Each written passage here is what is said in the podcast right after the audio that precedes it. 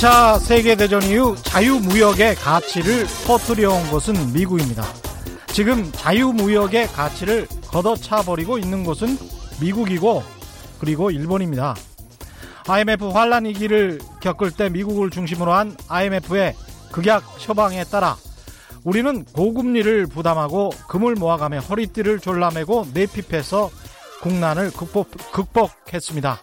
IMF도 칭찬한 모범생이라고 했지만 그 뒤 우리에게 남은 것은 수많은 비정규직과 숨막히는 경쟁이죠. 그러나 2008년 미국이 금융위기를 겪을 때는 어땠습니까? 우리와는 정반대로 돈을 펑펑 찍어내고 찍어낸 돈으로 자신들 빚을 스스로 탕감해주고 지금은 언제 그랬냐는 듯 떵떵거리며 잘 살고 있습니다.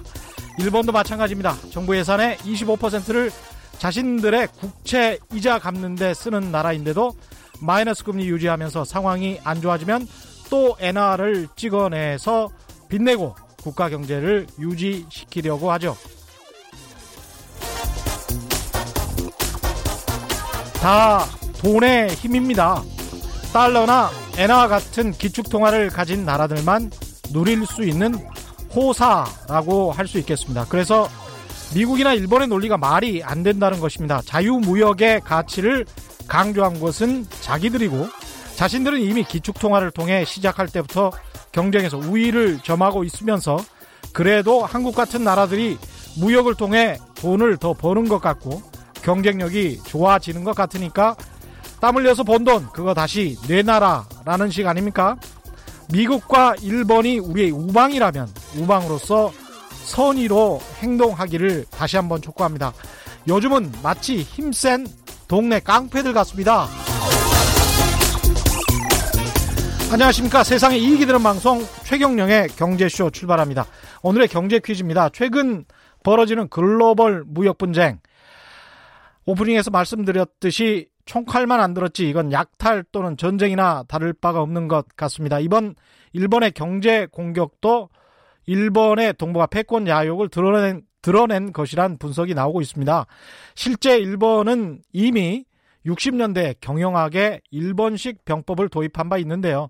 오랜 내전을 겪었던 일본의 병법도 사실은 중국의 이것을 기초로 하고 있다고 합니다. 춘추시대 제나라 출신의 천재 병법가이자 전략가인 손무, 손무가 지은 대표적인 병법서 정답을 아시는 분은 짧은 문자 50원, 긴 문자 100원의 정보 이용료가 부과되는 샵 9730번으로 문자 보내주시거나 무료인 콩과 마이케이로 보내주셔도 좋습니다. 정답 보내주신 분들 가운데 다섯 분 선정해서 스타일러 보내드리겠습니다. 오늘도 유튜브 합니다. 많은 실청, 많은 시청 미리 감사합니다.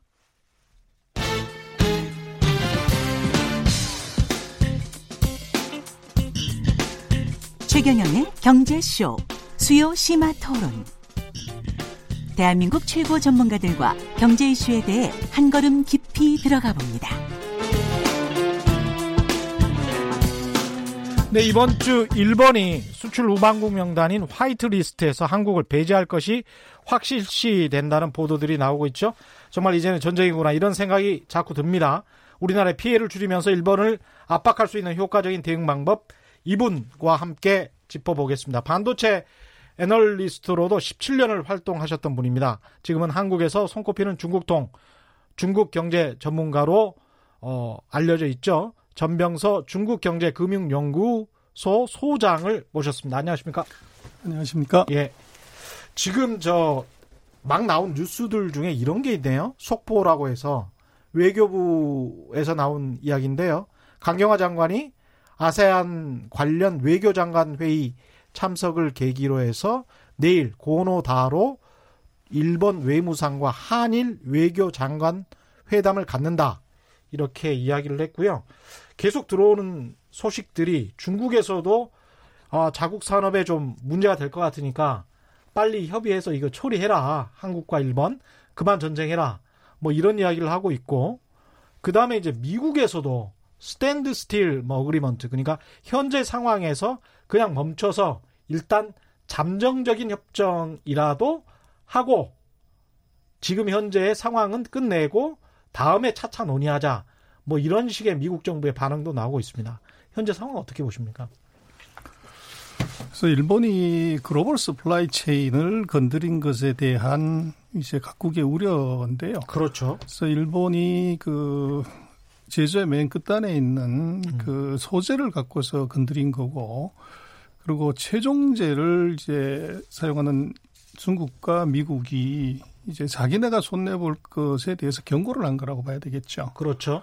그러나 이것이 이제 일본이 수용할 거냐 마냐 하는 것은 음. 그것은 더 두고 봐야 될 일이고 음. 또 지금 일본의 이런 그 액션은 굉장히 정치적인 이제 색깔이 짙기 때문에 이것은 뭐 경제적인 논리로 global supply chain이 손상받기 때문에 이것을 중단해라. 예. 이런 경제적 논리로서는 맞지 않는 것 같습니다. 음. 그래서 외교 문제들을 어떻게 풀어갈 거냐. 예. 그게 답이고 또 이번 그 사건 자체가 놓고 보면 이게 외교부가 주관한 것이 아니었습니다. 경제산업성이 그렇죠. 주도한 것이기 예. 때문에 이것은 외교 문제하고는 조금 더, 아. 더 깊은 이제 관점에서 봐야 되는 거 아니겠습니까? 외교부 장관의 회담으로는 풀릴 문제가 아니다 이런 말씀이신 것 같군요. 일본이 정치적으로 의도를 가지고 있고 칼을 빼들었기 때문에 그들 입장에서도 뭔가 나름의 성과라고 할까요? 뭔가를 취해야 된다 이런 말씀이신가요? 그렇습니다. 그래서 일본의 이런 태도에 대한 배경을 우리가 짚어보는 게 중요할 것 예. 같아요. 그 액션의 뒷면에 뭐가 있냐를 봐야 되는데 누가 봐도 이것이 조금 과하고 근데 일본의 문화를 놓고 보면 음. 그 일본이 뭐 자랑할 수도 있고 부끄러운 문화일 수도 있는 사무라이 문화를 보면 예. 이게 단칼에 해치운다는 말이 있습니다. 예. 그래서 일본 말로 이제 입번 뭐 쇼부 이런 말을 쓰는데 예. 쇼부 친다 그러는. 예. 그래서 이게 우리한테 세 가지 소재에 대한 음. 이제 제재를 했다는 것은 예. 이제 칼을 뽑은 것인데 예. 이걸 한국이 수용하고 이제 이 일본이 원하는 대로 한 거냐 그게 아니라는 거죠. 예. 그래서 그렇다고 하면은 예. 일본의 검도에서 또 이제 많이 얘기하는 그 음. 잔심이라는 것. 잔심. 그렇습니다. 그래서 궁도나 검도에서 예. 이제 상대를 한번 공격하고 난 다음번에 예. 다시 예. 이 복귀를 해서 예. 다음번 이제 검을 겨누는 숨을 고르는 상황에서 남아 있는 마음 같은 거네요. 그렇습니다. 예. 그래서 지금 일본의 경우는 음. 바로 그 잔심을 이걸 도를 치하고 있다고 봐야 되는 거죠. 음. 그래서 2차 공격을 위한 준비를 하고 있는 것이고 예. 그래서 이것이 단칼에 해치울 수 없는 문제이기 때문에 두 번째, 세 번째 칼을 이걸 쓸 수밖에 없고 우리로서는 예. 그 중국, 일본의 그런 그 두 번째 싸움 음. 이걸 생각을 해야 될 것 같고 그 다음번에 뭐가 일어날 거냐 그걸 먼저 예상하고 준비하는 것이 중요할 것 같습니다. 그러니까 미국과 중국이 서서히 이야기를 하고 있습니다만 그럼에도 불구하고 일본은 2차 공격, 3차 공격까지 생각을 하지 않을 수가 없을 것이다. 이런 분석이시네요. 일본이 공격을 했고 우리가 이번에도 먼저 일격을 당하고 있는 상황이라고 볼 수 있겠습니까? 지금 상황은? 그렇죠. 예. 예. 그러면 이런 일본을 향해서 우리는 일본을 어떻게 다뤄야 되겠습니까? 그래서 음. 뭐 최근에 이제 일본 수출 규제 대책 민간정 협의회 같은 거를 이제 우리가 지금 출발을 시켰는데 예. 뭐 감각적으로 보면 그렇게 빠른 것이 아니다. 음. 그렇지만 뭐 늦었다고 생각할 때가 가장 빠른 예. 것이긴 한데 예. 지금 중요한 것은 모여서 회의하는 것이 중요한 것이 아니고 일본의 조치를 무력화할 수 있는 예. 이제 일본이 스스로 이걸 걷어치울 수밖에 없는 그런 구조를 만드는 것이 중요할 것 같아요. 예. 그래서 부품이나 소재 국산화가 중요한 문제이긴 하지만 예. 또 지금 갑자기 소재 부품 국산화에 대한 이제 바람이 불고 있지만 이것은 뭐 짧아도 6개월 길면 몇 년이 걸리는 일이고 예. 그 과정에서 일본과의 이런 이 분쟁 여지에서 음. 규제를 시작했을 때 예. 길게 보면 일본도 손해 보고 우리도 손해 본다고 이런 논리보다도 당장 급한 것은 음. 거기에 천 몇백 개의 그 부품 소재를 규제함으로 인한 음. 한국 기업들의 피해가 생기면 그렇죠. 이것이 이제 우리로 봐서는 너무 아프다는 거죠. 그렇죠. 그래서 일본의 지금 소재 부품 이번에 반도체 관련되는 소재 부품을 만드는 회사는 백년 기업입니다. 100년. 역사가 백년 된 기업들이에요. 예. 그래서 100년 된 기업들은 6개월, 1년, 2년 장사 안 해도 관계없지만 음. 한국의 작은 중소기업들은 6개월, 1년 이것을 견딜 수가 없다는 거죠. 그렇죠. 그래서 네. 이번에 저는 한국이 당장 해야 되는 것은 일본이 한국의 이제 기업들에 대한 충격을 음. 이걸 통해서 이제 정부를 움직이고 음. 이 원하는 것을 얻으려고 하는데 이걸 무력화시키려면 저는 한국 정부가 예. 이번 일본이 천 몇백 개의 화이트리스트. 화이트리스트로 인해서 한국의 기업들이 도산한다거나 또는 영업이 어려워지거나 매출이 어려워서 힘든다고 하면 예. 이것은 국가가 끝까지 보증한다. 아. 그래서 그렇게 되면 예. 일본이 지금 하려고 하는 그 액션이 별 의미가 없는 것이죠. 한국 그렇죠. 기업들이 타격이 없어지는 거죠. 예. 그래서 지금 그 민간적 협의회가 해야 되는 것은 일본이 음. 지르려고 하는 칼에 대해서 이것을 무력화시킬 수 있는 정부가 개런티한다 그러면 설사 그것이 중간에 해결이 되면 필요가 없는 것이고 음. 적어도 그 일본의 조치에 대해서 우리가 저것이 그 무력화하는 구체적인 방안을 음. 이것을 세게 얘기하는 것이 이게 당장 우리한테는 급할 것 같습니다. 무력화하는 방안을 강하게 이야기해야 한다. 지난번에 이 말씀하실 때 이제 차도 살인의 개라는 아주 탁월한 방법을 제시를 하셨단 말입니다. 미국이나 중국의 칼로 일본을 쳐야 한다. 그리고 실제로 미국이나 중국이 반응을 해왔어요. 어떻게 보면 지난주에 전명서 소장의 말씀을 듣고 그런 것처럼 마치 그 순서대로 지금 가고 있는 것 같습니다. 근데 이제 중국 같은 경우에 일본을 그동안에 어떻게 다뤄왔는지 이것을 본다면 일본이 지금 중국에는 함부로 못 하잖아요. 그걸 본다면 좀 우리가 좀 배울 게 있, 지 않을까 그런 생각도 해봅니다. 그렇습니다. 예. 이 대일 청구권 문제에 있어서 우리가 중국을 음. 조금 벤치마크할 필요가 있는데요. 예. 우리가 이제 65년에 그, 그 대일 청구권 문제를 이제 해결을 했지만 했죠. 중국은 그 이후에 음. 70년대에 와서 이제 이걸 해결을 하는데 예. 재미난 것은 중국은 일본에 대해서 대일 청구권 이것을 음. 받지 않겠다고 선언을 했습니다. 받지 않겠다? 그렇습니다. 돈 안 받겠다? 그렇습니다. 배, 어, 배상 안 받겠다고 선언했었군요. 네. 그래서 이게 이제 다른 점이고. 예. 근데 중국 사람들은 우리가 얘기할 때 만만디라고 이제 그렇게 얘기를 하지만 음. 중국인들의 내면을 보면 음. 이것은 상인종입니다. 인종으로 치면 상인종 처절한 이제 유태인보다 더 센 이 장사꾼인데 야 상인종이라는 인종이 있었군요. 그래서 예. 일본에게서 그 배상금을 받지 않겠다고 하는 대신에 예. 이 작년까지 2018년까지 79년부터 시작해서 40년 동안 79년부터 2018년까지 예, 40년 동안 324억 달러의 ODA 자금 이 공적 개발 원조를 뜯어갔습니다. 어, 324억 달러면 이게 32조가 넘는 돈이죠. 몇 조요? 32조. 32조. 그래서 오. 이게 이제 우리하고 다른 예. 점입니다. 그래서 중국의 전략은 예. 이 일본에게서 도덕적 우위를 지금까지 계속 유지를 한 거죠. 우리가 음. 너희들의 그 범죄 행위의 제약에 대해서 우리가 용서한다.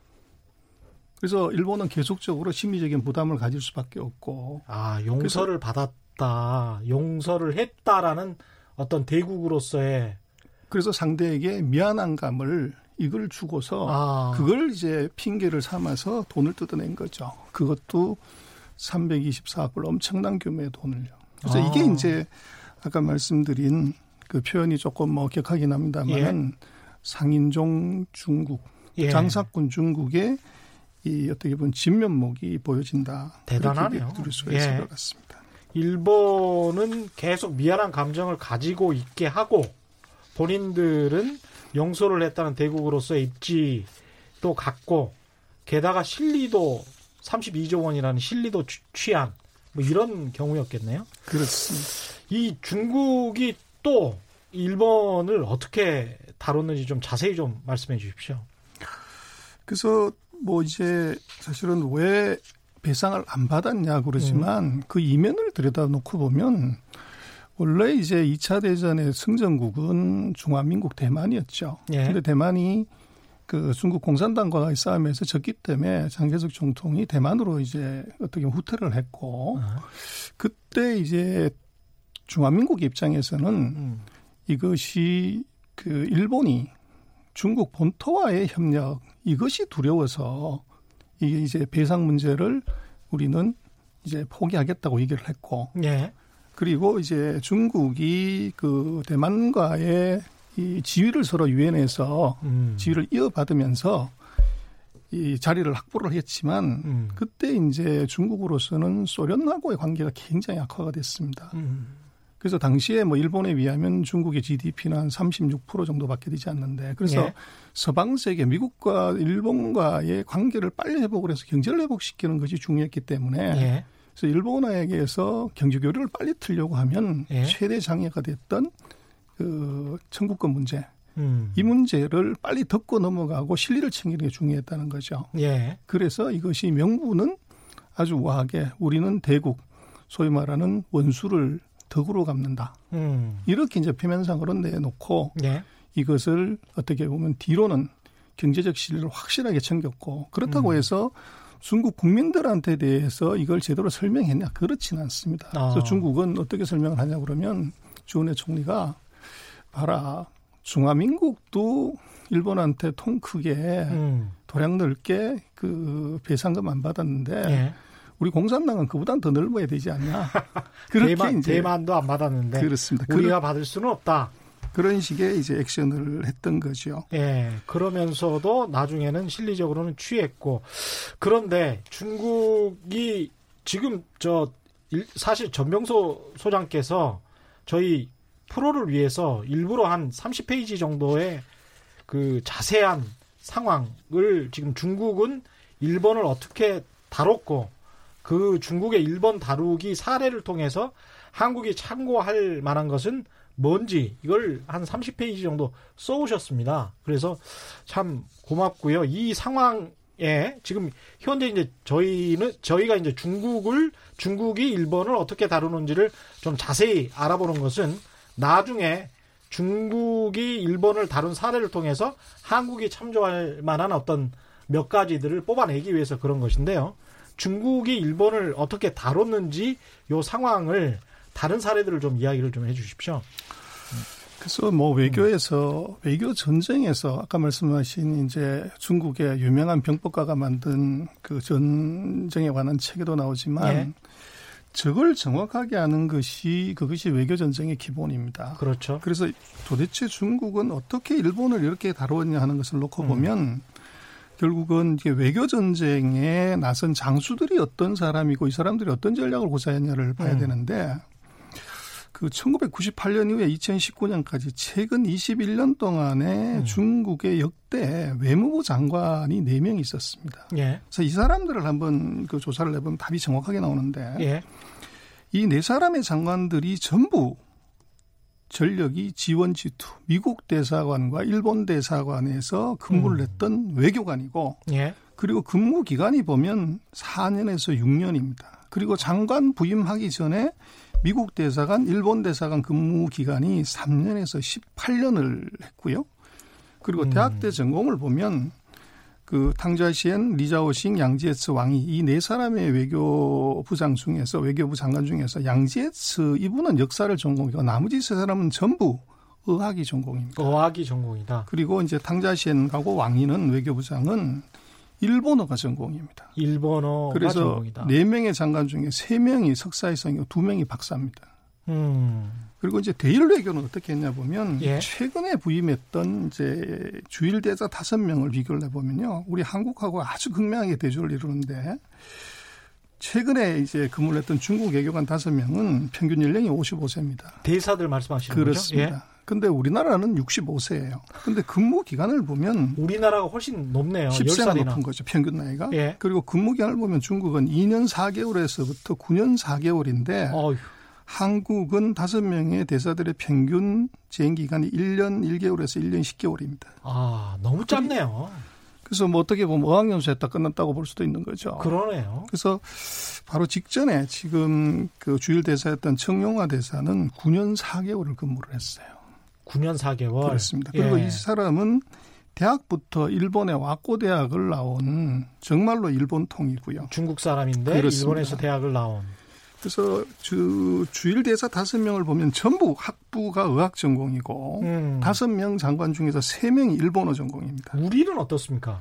그래서 우리 같은 경우는 다섯 분의 그 대사 중에서 한 명만 영문학과 출신이고 나머지는 전부 법학과하고 외교학과 출신입니다. 일본어 전공은 단 한 명도 없습니다. 그리고 다섯 명 중에서 두 명만 전문 외교관 출신이고 나머지는 정부기관이나 국회의원이나 교수 출신이죠. 그래서 일, 중국 같은 경우는 이 다섯 명의 그 일본 대사 중에서 세 명이 예. 중국 외무부 장관 또는 차관으로 승진을 했고요. 음. 우리는 단 한 명도 이제 일본통이 승진한 적이 없죠. 그러니까 일본에 대해서 아주 원수처럼 대하고 있지만 중국 같은 경우는 일본을 잘 알아야 장관이 되는 거군요. 그래서 중국은 이제 일본통을 외교관으로 발탁해서 썼고 어. 또 외교부의 수장으로 썼기 때문에 예. 결국은 어떻게 중국이 일본부로부터 324억 달러 되는 이제 음. 그런 ODA 장을 받았냐 그러면 예. 바로 일본을 이렇게 잘하는 선수들을 그게 포진을 했다는 것이죠. 그러네요. 그러면서 어학도 아주 출중하고 일본의 의중을 잘 아는 사람들을 보내서 자신들의 실리를 추구하고 그러면서도 명분을 다 쌓았다는 이야기입니다. 그 스텔님 그래서 우리도 사과도 배상도 받지 마라 그런 말 하는 겁니까? 이런 문자 보내주셨는데요. 그런 말씀은 아니라는 것을 지금 점차 깨닫고 계실 거라고 생각을 합니다. 일본 사람들을 그런데 중국인들도 굉장히 좋아하지는 않잖아요. 그죠? 중국 전체 인민 으로 따져 보면 그렇습니다. 그래서 예. 재미난 것은 예. 이제 중국이 일본을 어떻게 다루냐는 것에서 이제 아주 좋은 예가 음. 결국은 이제 잘 아는 사람이 얼마냐 하는 것인데 예. 미국도 그렇고 중국도 그렇고 일본 같은 세계 지원 G2, G3는 음.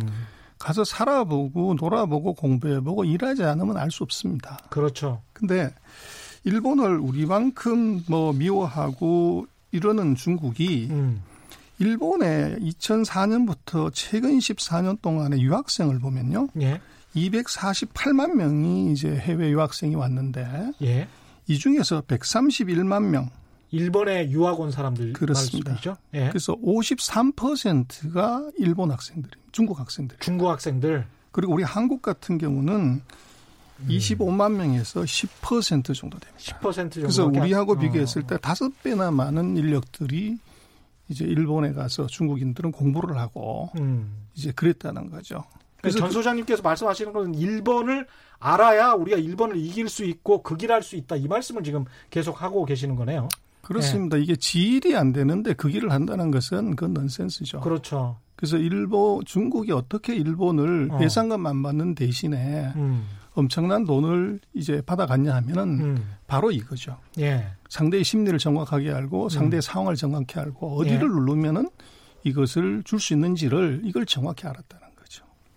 아니 이게 정말 적절한 말씀이신 것 같은 게 막상 일본이 공격을 해오니까 우리는 일본이 엄청난 여전히 이제 엄청난 나라인 걸로 생각을 하고 우리가 어떻게 대응을 전혀 할 수 없고 그냥 가서 무릎 꿇어야 된다는 식으로 한국 언론들이 계속 한동안 보도를 했었잖아요. 한 열흘 이상 그렇게 보도를 하다가 어 상황이 그렇지 않은 것 같으니까 그리고 일본 언론에서도 지금 최근에 어, 한국에서 여행객들이 줄어들고 있고 그러니까 아, 자국 경제에도 피해가 입을 수 있어서 굉장히 좀 부담스러워하고 있는 이런 상황이거든요. 그래서 아 일본을 정확히 아는 게 일본을 다시 그 일본을 이길 수 있는 극이 갈 수 있는 그 어, 어떤 방법이다. 이 말씀에는 전적으로 동의를 하고요. 중국 같은 경우에 그런데도 불구하고 일본 사람들의 친구들이 또 중, 일본의 지도자들의 친구가 중국의 지도자들의 친구인 경우도 많았다고 들었습니다. 그렇습니다. 그 예. 일본 중국이 이제 표의 문자를 쓰는데요. 예. 그래서 중국이 그 외교 목적으로 온 국가 지도자를 음. 이 인민일보 일면에 항상 보도를 합니다. 근데 그게 헤드라인을 뽑을 때 어느 나라 정상이 왔다 이렇게 얘기하는 것하고 거기에 수식어를 붙이는 것에 따라서 그 외국 정상의 급을 결정을 합니다. 아. 그래서 중국 사람들이 이제 친구를 얘기할 때 이제 펑용 예. 이렇게 얘기를 하는데 중국 예, 예 붕우 예. 이렇게 예. 얘기를 하는데 우리는 새로운 친구가 좋다고 하고 어떻게 보면 그러지만 중국은 늙은 새로운 것보다는 신보다는 예. 노가 이제 더 의미가 있습니다. 음. 그래서 만났을 때 라오펑이요. 예. 그렇습니다. 예. 그래서 저 같은 경우도 이제 전뭐 이렇게 얘기를 하면 예. 중국 친구가 저보고 라오치엔 아. 이렇게 얘기를 합니다. 그래서 어 늙은 뭐 전시 이렇게 예. 얘기를 하면 굉장히 우리로는 좀 그럴 건데 예. 이게 중국의 가장 어떻게 보면 찬사입니다. 아. 그래서 중국의 인민일보예요. 외국 국빈이 왔을 때 그 헤드라인이 예. 중국 인민의 이 오래된 친구 친구다. 이런 이제 기사 헤드라인이 뜨는 것이 이게 최고의 찬사고 아. 이 헤드라인이 붙은 이제 외국 국빈은 반드시 음. 그 주석이 면담을 하고 같이 밥을 먹는 거죠. 그 북한이 많을 것 같기도 하고 러시아가 많을 것 같기도 하고 그런데요. 그래서 사실은? 중국 인민의 오랜 친구다 이러는 거를 예. 1949년부터 2010년까지 60년 동안 인민일보에 난 기사를 분석한 게 있는데요. 123개국에서 601명한테 이 호칭을 사용을 했어요. 아, 그래요? 그래서 이제 말씀하신 것처럼 이론적으로 생각하면 음. 아, 북한이 가장 밀접한 관계를 가졌고 예. 같은 사회주의이기 때문에 그럴 거라고 생각을 했는데 음. 아주 재미난 것은 1등이 누구냐 그러면 정말로 뭐 소닥쳐도부터하고 우리보다도 더 이제 혐오스럽고 미워하는 일본이 111명으로 1등입니다. 그리고 2등이 야, 미국이 55명이고 영국이 24명입니다.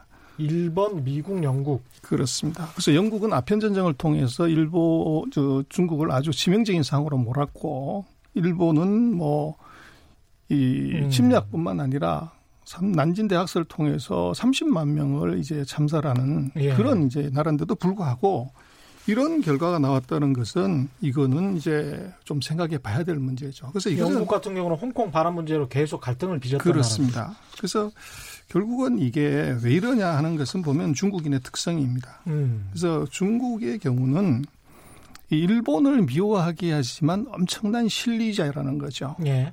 정치적으로는 외교적으로는 미워 죽지만 음. 이 중국의 벤치마크 해야 될 나라는 영국이나 미국이 아니라 100년 전에 60년 전에 이미 산업화를 도달한 이런 나라가 아니라 예. 20년 전 30년 전에 산업화 공업화를 도달한 일본이 바로 벤치마크 대상이고 음. 이것을 어떻게 잘 활용하냐가 이게 음. 중요했다는 거죠. 그래서 철저하게 정치하고 경제를 분리해서 들어가고 정경 분리해서 그래서 철저하게 예. 이것이 이득을 취했다는 거죠. 음. 그래서 이게 이제 우리하고 다른 점이고 그리고 지금 우리가 우리나라는 몇 명이나 됩니까 거기에? 그래서 이제 한반도는 도대체 얼마냐 그러면 예. 참 놀랍게도 예. 한국에도 뭐 지중파 뭐 중국통이 많다고 그러는데 그럼 차고 넘쳐야 되는데 예. 이 인민일보에 올라간 조사한 자료를 보면 한국인은 딱 두 명입니다. 그래서 아마 사드 사태가 벌어졌을 때도 아마 이분들이 있었으면 예. 이 주석을 만날 수가 있었죠. 음. 그래서 북한 같은 경우는 4명이고요. 한국은 예. 2명인데 예. 한국의 2명은 그 김대중 대통령하고 이만석 국회의장입니다. 그래서 아, 두 분다 그, 이제 돌아가셨고요. 예. 북한 같은 경우는 4명인데 김일성, 김정일, 강양욱, 조양록입니다. 김일성, 김정일은 죽었고 그다음에 강양욱, 조명록 다 이제 다 그렇죠. 아, 그렇군요. 그러면 한반도에는 중국의 라오펑이오가 없네요. 그래서 그게 이제 예. 중국하고의 관계가 예. 이것이 서먹서먹할 수밖에 없고 아. 이제 그랬던 이유 중에 하나라고도 볼 수도 있겠죠. 예. 그래서 중국이 일본을 일본의 지도자들을 100명이 넘게 가장 오래된 친구로 삼고 있는 이유는 아까 모두에 말씀하셨던 상인종 어떤 장사꾼의 기질하고 연관이 돼 있는 것 같습니다. 그렇습니다. 예. 그래서, 그래서 뭐 철저히 정말 이용하는 거군요. 이게. 그렇습니다. 그래서 예. 이 우리가 이번 뭐 일본하고의 사태에서 음. 이제 우리가 하나 좀 고려를 한다 그럴까 벤치마크할 예. 필요는 그래서 일본의 경우도 마찬가지로 우리처럼 위안부 문제라든지 이제 대학살 문제가 있었습니다. 예. 있었는데 이 역사는 미래의 스승으로 삼는 것이고 복수는 보이지 않는 데서 칼을 가는 것이지 보여주는 데서 칼 가면 복수하기 어렵다는 거죠. 보이지 않는 데서 칼을 갈아야 된다. 복수는 그렇습니다. 예. 그래서 그 난징 대학사를 한 이제 그 기념관을 가보면 그 예. 난징 대학살 기념관이 실제로 그 기념관이 거기서 이 만인갱 만 명이 죽은 예. 그 무덤에다가 기념관을 만든 겁니다. 예. 만든 건데 음. 일본의 그 중국의 모든 이제 관광지를 가보면 안내문이 주로 그 영어하고 중국어로 되어 있습니다. 예. 근데 난징 대학살 기념관에는 일본어도 같이 표기가 돼 있어요. 일본어도 같이 표기가 돼 있어요. 그래서 똑똑히 와서 보라는 거죠. 일본도. 일본 사람들 와서 너희들이 한 일을 똑똑히 봐라. 그렇습니다. 예. 그래서 보면 그 난징 대학살 기념관은 그 12초마다 물방울이 음. 똑똑똑 떨어지는 소리가 들립니다. 그래서 그게 뭐냐면 12초마다 12초마다. 예. 그래서 30만 명을 일본군이 6주 동안 이 사살을 참사를 했을 때 음. 12초마다 한 명씩 죽였다는 거죠. 예. 그래서 결국은 저게 중국 같은 경우는 그 아픈 기억을 이거를 반드시 기억하자. 반드시 기억하고 복수의 칼을 안으로 품고 있는 거래요. 그렇죠. 우리처럼 버럭 화를 내고 나중에 깜빡 까먹어 버리고 다시 화를 내고 뭐 이런 상황은 아니라는 것이죠. 생각해 보니까 그 독립기념관이나 이런 곳에도 한글이나 영어로만 돼 있지 일본어로 돼 있는 것은 본 적이 없는 것 같습니다. 그러니까 일본 사람들이 와서 자신들이 했던 잔악행위랄지 이런 것들을 똑똑히 봐라라고 해야 되는데 이런 측면은 굉장히 좀 섬뜩하기도 하네요. 저희가 이 한국이 에, 중국이 중국이 일본을 다룬 이 사례에서 무엇을 참고할 수 있을지 그것을 좀 정리하기 전에요. 경제 퀴즈 한 번만 더 보내드리겠습니다. 최근 벌어지는 글로벌 무역 전쟁 거의 전쟁이라고 계속 말할 수밖에 없는데 이번 일본의 경제 공격도 일본의 어, 동북아 패권 야욕을 드러낸 것이라는 분석이 나오고 있죠. 실제로 일본은 이미 60년대에 경영하게 일본식 병법을 도입했는데 이것도 사실은 중국의 아주 오래된 이 병법을 기초로 하고 있다고 합니다.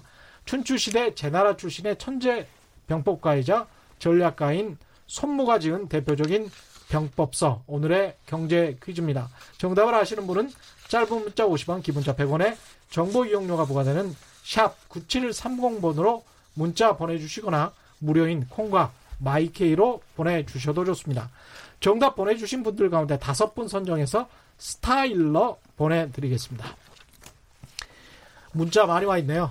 2015님, 전 소장님 말씀에 많은 부분 동의합니다만, 중국의 국력과 우리를 단순 비교하는 것은 무리가 아닐까요? 저도 그 말씀 드리고 싶었습니다. 그러니까 내수 시장을 바탕으로 해서 일본을 좀 어, 고양이 앞에 쥐처럼 다룰 수 있지 않았는가 이런 말씀이신 것 같습니다. 중국은 공산당 일당 체제라는 것 박정희 시절에 그런 식으로 수, 수교하지 않았다면 시작부터 어긋났잖아요. 이거는 제가 정확히 무슨 말씀인지는 잘 모르겠고요. 3377님, 중국 내에 조중동 같은 언론과 한국 야당 같은 정치 세력이 존재하지 않죠. 분열 조장하는 세력이 있는 우리나라 실정을 일본은 꿰뚫어 보고 있다고 봅니다. 이 말씀 마지막으로 전병석 소장님께서 준비하신 것 같은데 그 결론 부분에서 이야기를 해 주실 것 같고요. 예. 그 중국이랑 우리랑 사이즈가 좀 다르고 중국은 그 사이즈 내수 시장을 좀 너희들이 이용을 해라. 대신에 너희들이 가진 거 다 내놔. 뭐 이런 전략을 취하지 않았나 이런 어, 질문인 것 같은데요. 우리는 이제 그런 지렛, 지렛대는 없는 상황인데 여기에 관해서는 어떻게 생각하십니까? 그래서 이 중국 같은 경우는 이제 시장을 내주고서 기술을 얻어가고 이제 돈을 얻어가는 전략을 이제 쓴 거가 맞고요. 네. 그래서 한국 같은 경우는 이제 산업의 국제적인 이전 과정에서 그 기러기가 미국에서 일본, 일본에서 한국, 한국에서 이제 중국으로 넘어가는 음. 이 이전 과정에 우리가 그 정거장의 역할을 어떻게 하고 그리고 이제 미국, 일본, 한국, 중국 이렇게 놓고 보면 반도체를 예를 들면 1970년대 반도체가 미국에서 이제 개발되고 생산되다가 85년에 일본으로 넘어가고 네. 우리가 이제 95년, 2000년에 우리한테 넘어오고 지금 중국으로 넘어가고 있는 단계에서 놓고 보면 미국과 일본은 이것은 산업은 지금 넘겼지만 반도체 장비는 미국이 세계 최강이고 예. 반도체 소재는 일본이 최강이고 예. 우리는 그 두 개를 사다가 중국에 갖다 파는 거죠. 그렇죠. 그래서 예. 이게 이제 굉장히 우리한테 중요한 그 시사점을 주는 것이 음. 우리도 언젠가는 중국한테 반도체나 LCD 기술을 넘겨야 됩니다. 예. 그래서 그랬을 때 우리한테 남는 것은 결국은 이게 근육형 산업이 아닌 세포형 산업. 음. 소재하고 장비 산업을 우리가 지금 이번에 뭐 국사나 무슨 네. 뭐 일본을 혼내자 그런 부분이 아니라 지금 네. 전략적으로 굉장히 중요한 것이 음. 아베가 우리한테 준 아주 중요한 돈벌이 팁을 이번에 줬다고 생각을 합니다. 어떻게 보면 교훈이죠. 예. 그렇습니다. 예. 그래서 반도체는 언젠가는 보낼지라도 음. 반도체를 만드는 데 들어가는 support형 산업, 장비와 소재를 이번에 우리가 음. 정말로 미친 듯이 개발해서 국산을 하게 되면 예. 일본의 저런 압력에서도 독립만세할 수 있지만 음. 이것이 일정한 시간이 지났을 때 중국이 세계 factory가 됐을 때 반도체나 LCD 팩토리가 됐을 때 음. 그게 지금 일본처럼 우리가 중국을 컨트롤할 수 있는 이제 이런 키를 우리가 지게 되는 것이죠. 예. 지금 말씀하셨던 중국이 일본을 다뤘던 방법들 중에서 우리가 참고할 만한 것들도 꽤 많이 보이던데요. 특히 특히 이제 태도의 문제도 있고 좀 추려 보면 어떤 것들이 있을까요? 그렇습니다. 그 크게 봤을 때 네. 우리는 이제 뭐 화가 나기 때문에 여러 가지 음. 얘기들을 뭐 아래 위 할 것 없이 이제 일본에서 하지만 네. 그 중국을 놓고 보면 이 모욕은요. 음. 이 국가 지도자한테 모욕을 하는 것이지 그 국민을 상대로 모욕하지는 않는다는 거죠. 일본 국민을 상대로 모욕할 필요는 그렇습니다. 없다. 그래서 네. 그 준내 총리가 1972년에 대일 청구권 포기를 할 때 무슨 얘기를 하냐면 전쟁 책임은 일부 군국주의 세력에 있고 이는 일반 국민들과는 구분해야 된다. 그리고 네. 일반 국민들에게 부담 지워서는 안 되고 음. 더더욱이 다음 세대의 청구권의 고통을 부과하고 싶지 않다. 이렇게 폼나게 얘기를 한 거죠. 아, 예. 그래서 이 어떻게 보면 또 생각과 열도 문제가 생겼을 때 보면 음. 아베 총리가 그 시진핑 주석을 면담하자고 그렇게 많이 얘기를 했지만 이런 지하에 거절했습니다. 예. 그리고 아마 그때 사진을 놓고 보면 음. 이 정상회담을 하는 국제 아펙이라든지 G20이라든지 이런 회담장에서 놓고 보면 시진핑 주석이 아베 총리하고 악수를 하는데 보면 시진핑 주석이 딴 데를 보고서 시선을 아베한테 맞추지 않고 악수를 합니다. 야. 진짜 모욕적이네요. 그렇습니다. 예. 그래서 그게 이제 어떻게 보면 음. 국민들의 감정을 상하게 하면 이것이 음. 반작용이 굉장히 크게 오기 때문에 예. 근데 문제는 국민들이 그 TV를 보고 있는 것이죠. 음. 그래서 중국 국민들은 어떤 생각을 하냐 그러면 시진핑 주석이 아베하고 어떻게 어떤 표정으로 어떤 시각으로 악수를 하냐를 보고 음. 이게 중일 관계가 일중 관계가 좋아졌는지 나빠졌는지를 판단한다는 거예요. 예. 환하게 웃으면서 악수를 하면 아 놀러 가도 되는구나. 예. 이렇게 본다는 겁니다. 아. 그래서 이것이 더 이제 세련되게 음. 이 국민들의 어떤 그 심정을 음. 대표해서 이제 주는 모욕을 것이고요. 하더라도 큰놈 지도자 지금 현재는 일본 아베 일본 아베가 일단 도발을 했으니까요. 아베 총리가. 예. 그래서 그 중국의 그 대일 전략은 음. 그 화전 양면인 것 같아요. 예. 총에는 총으로 가고 음. 어떻게 원정에는 원정으로 가는. 예. 그래서 그 생각고 열도 사태가 터졌을 때 일본산 승용차들이 이제 중국에서 많이 팔렸는데 음. 그때 이제 차를 부시는 사태들이 막 벌어졌고 예. 그래서 그 차의 뒤에다가 그 결국은 일본 차 타고 다니면 매국노다 이럴 정도로 갔는데 예. 그때 차 뒤편에다 뭐를 썼냐면 차는 일본 차지만 마음은 중국 마음이다 이렇게 붙여서 이제 돌아다니기도 했고 예. 또그 유니... 차 박살 안 나게 하기 그렇죠. 위해서 그래서 유니클로 같은 경우도 네. 이게 이제 약탈이 벌어진 거죠. 유니클로 매장을 약탈을 해버렸군요. 네. 중국인들이. 이제 일본계 매장을 그럴 네. 때 유니클로가 매장에다가 이 중국말로 네. 그 생각고 열도는 중국의 영토임을 지지한다 이렇게 써붙였어요. 그랬더니 이 사진이 인터넷 통해서 일본에 가면서 난리가 난 거죠. 일본 네티즌들이. 야. 근데 이제 재미난 것은 네. 유니클로가 일본의 조선일보가 됐네요. 그래서 안에서는 한순간에 배신을 때렸구나. 그래서 예. 이게 민간들은 그렇게 난리를 쳤지만 예. 그해 11월에 시진핑 주석이 중국 음. 아세안 비즈니스 정상회의에서는 무슨 음. 얘기를 하냐 그러면 이 우리는 이 국가 주권하고 안보 영토를 국권이 지켜나가지만 예. 이게 이웃 나라하고의 권익 분쟁은 우호적談판을 통해서 평화적으로 해결할 것이다. 이렇게 아주 음. 이제 우아하게 얘기를 합니다. 음. 그래서 이것이 이제 위에서 협상하는 것은 절대로 말을 함부로 하지 않는다는 거죠. 예. 그래서 밑에서 얘기하는 것하고 위에서 얘기하는 것이 품격을 지켜서 음. 그렇게 이제 가는 것이 좀 다른 점인 것 같습니다. 예. 이렇게 중국은 화전 양면으로 총에는 총으로 협상에는 협상으로 칼은 안에 품고 실리는 실리대로 취하고 하지만 모욕은 지도자에게 민초 일본 백성 일본 국민들에게 하지는 않고 그러면서 철저히 어, 일본을 아는 사람들을 외교관으로 삼고 그 외교관들 중에 상당수가 또 어, 중국의 외무부 장관이 되고 그러면서 중국의 외교를 리드하는 그리고 일본을 굉장히 오랫동안 연구한 그런 상황인 거네요. 그래서 일본에 대처하기가 쉬웠는데 상대적으로 우리 같은 경우는 그런 지금 여건은 마련돼 있지 않다. 그러면 이제 앞으로 우리는 어떻게 해야 될까요? 음. 그래서 먼저 이제 우리 같은 경우는 좀 그물이 커야 큰 고기를 잡을 수가 있는데요. 예. 그래서 일본하고의 전쟁을 조금 우리가 그 국가 전체적인 차원에서 리더들이 보는 관점은 적어도 만 미터 이상의 높이에서 음. 30년, 50년, 100년을 얻어보는 전략으로 가야 예. 40년 동안 엄청난 돈을 얻어내는 이제 중국처럼 예. 좀 이런 전략이 필요하고 음. 이건 대통령이 그런 얘기를 했다고 그러더라고요.